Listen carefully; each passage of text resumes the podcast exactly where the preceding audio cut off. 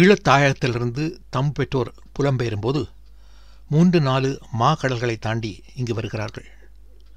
கொண்டு வர வேண்டிய செல்வங்கள் பலவற்றை கைவிட்டு ஐரோப்பிய தலைநகரங்களில் வந்திறங்குகிறார்கள் கடல் நடுவில் தூக்கி வீசிவிட்டு வந்திருக்க வேண்டிய விஷயங்கள் இரண்டு இவற்றை மட்டும் இறுக கையில் பற்றி கொண்டு வந்திருக்கிறார்கள்.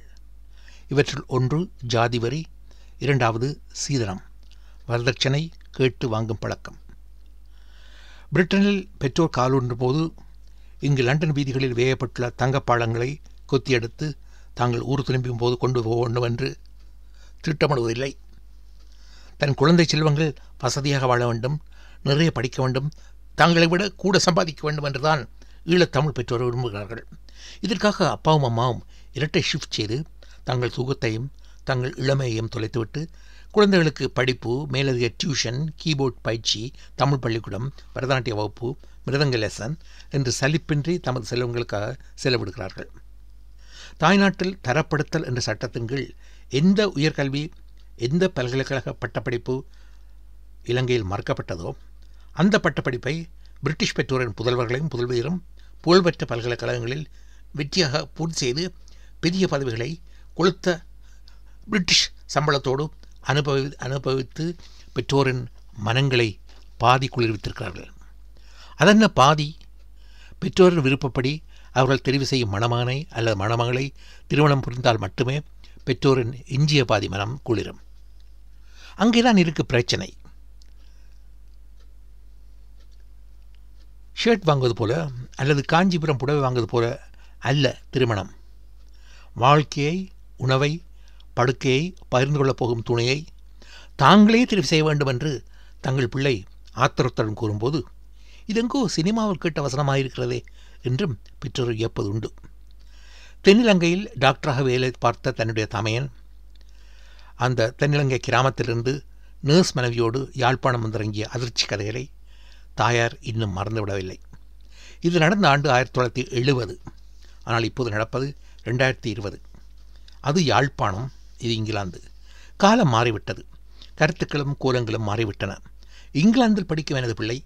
இந்த நாட்டு வெள்ளையின மாப்பிள்ளை அல்லது வெள்ளையின மணப்பெண்ணை கொண்டு வந்தால் எந்தவித மிரட்டலும் இல்லாமல் அம்மா தூக்கில் தொங்க போகிறாவாம் அப்பா ரயிலில் போய் விழ போகிறாராம் என்று பயமுறுத்தல்கள் எதுவுமே இல்லாமல் வந்தாரை வாழ வைக்க பெற்றோர் பச்சைக்கொடி காட்டுகிறார்கள்.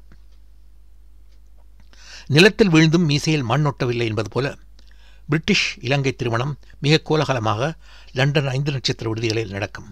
வெள்ளையின மணமகனோ மணமகளோ வட இந்திய உடையிலே ஜொலித்துக் கொண்டிருப்பார். அவர்களின் வெள்ளையின குடும்பத்தினரும் காஞ்சிபுரம் உடுத்தி தலையிலே பூச்சரம் வைத்து எங்கள் கோவிலின் அம்மன் திரு திருவுருவங்களைப் போல பலம் வருவதை பார்க்கவே மனதுக்கு மிகவும் மகிழ்ச்சியாக இருக்கும் கலப்பு திருமணமானாலும் பெற்றோருக்கு மகிழ்ச்சியை தரும் திருமண பந்தம் இது. ஆனால் இன்னும் சில பெற்றோரின் புதல்வன் படித்து பட்டம் பெற்று உயர் பதவியில் இருப்பான். பிரிட்டிஷ் பட்டதாரி புதல்வி மருத்துவ ஆய்வில் உயர் பதவியில் இருப்பாள். கை நிறைய சம்பாதிப்பாள். ஆனால் பெற்றோர் திருமணம் பற்றிய பேச்சை ஆரம்பிக்க முடியாது. பல்கலைக்கழக பட்டப்படிப்பு பூர்த்தியாகி பத்து வருடங்களை எட்டி கொண்டிருக்கும். வயிற்றிலே நெருப்பு கட்டி கொண்டிருக்கும் பெற்றோருக்கு பிள்ளைகள் தரும் ஒரே பதில் அம்மா ஐ ஆம் நாட் ரெடி என்பதுதான்.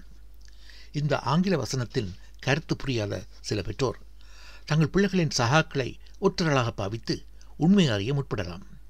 சில உண்மைகள் கசக்கம் தானே ஐ ஆம் நாட் ரெடி என்று பிள்ளை சொல்வதன் நோக்கம் திருமணத்தையே ஒட்டுமொத்தமாக தள்ளி போடுவதுதான் என்று பெற்றோருக்கு அப்போதுதான் புரியும். அந்த மகனோ மகளோ ஒரே பாலின உறவில் நாட்டமுள்ளவராக இருக்கலாம்.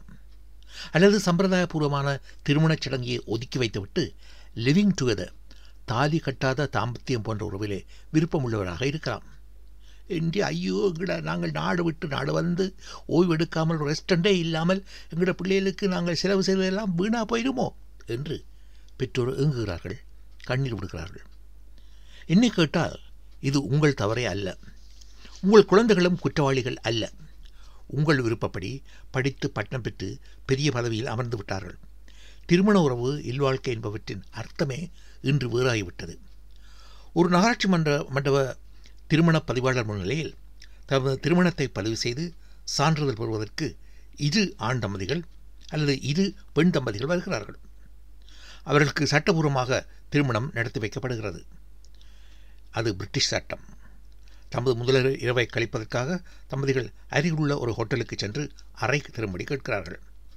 பிரிட்டிஷ் சட்டங்கள் மாறிவிட்டது தெரியாத அந்த ஹோட்டல் உரிமையாளர் அறை தருவதற்கு மறுக்கிறார்.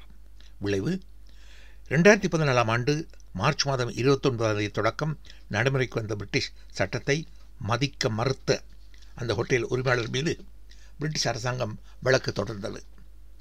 இந்த இருபத்தோராம் நூற்றாண்டில் பட்டப்படிப்பை முடித்துள்ள அல்லது முடித்து கொண்டிருக்கும் இளவல்களில் நான் கண்டு மகிழ்ந்த ஒரு விஷயம்.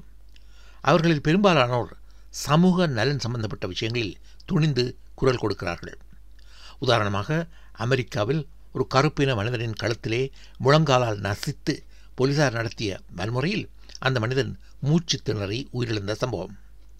அதேபோல கோழிகள் ஆடு மாடுகள் போன்றவை நெரிசல்கள் மிகுந்த லோரி வண்டிகளில் அடைக்கப்பட்டு கொலைக்களத்திற்கு கொண்டு செல்லப்படல் இப்படியான மனிதாபமான அற்ற விஷயங்களில் பிரிட்டனின் இளம் பட்டதாரிகள் துணிச்சலோடு கண்டன ஆர்ப்பாட்டங்களை தெருவுகள் நடத்துகிறார்கள்.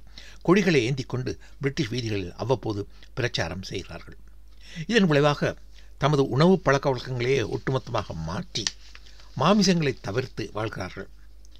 பிரிட்டனில் உள்ள பேரங்காடிகளில் இப்போது மாமிசமே அற்ற தாவர உணவு வகைகளும் சோயா போன்ற மாற்று உணவுகளும் பல்வேறு மரக்கறி உணவு வகைகளும் கோடிக்கணக்கில் விற்பனையாகின்றன.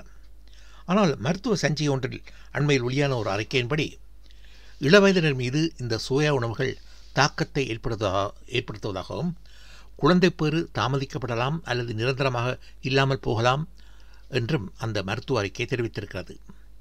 இப்படியாக திருமணம் தள்ளிப்போய் கொண்டிருப்பது பிரிட்டிஷ் யுவதிகளுக்கு எந்த விதமான ஏக்கமோ விரக்தியோ ஏற்படுத்தும் விஷயம் அல்ல. அவர்களுக்கு பட்டம் இருக்கிறது பதவி இருக்கிறது வருமானம் இருக்கிறது. ஏக்கங்களும் ஏமாற்றங்களும் அவர்களின் பெற்றோருக்கு மட்டும்தான். மெய்யபிள்ளை நீங்கள் உங்களோட கல்யாணத்தை தள்ளி போட்டுக்கொண்டே போனால் நாங்கள் பேர குழந்தைய இப்போ கை மடியில் வைத்து குஞ்சுறது என்று தாய்மார் கேட்கும்போது புதல்வியின் பதில் அம்மா பெற்றோரே இல்லாமல் அடிப்படை பேசிக் வசதிகளே இல்லாமல் ஏராளமான குழந்தைகள் அனாதை ஆசிரமங்களில் பசியால் வாடிக்கொண்டிருக்கின்றன. நூற்றுக்கணக்கான அந்த அனாதை குழந்தைகளின் ஒன்றை நான் தத்தெடுத்து வளர்க்க விரும்புகிறேன் என்று துடுக்காக ஆனால் மன உறுதியோடு பதிலளிக்கிறாள் பிரிட்டிஷ் தமிழ் யுவதி. அந்த யுவதி சொன்னதில் நிறைய நியாயங்கள் இருக்கின்றன என்றே எனக்குப்பட்டது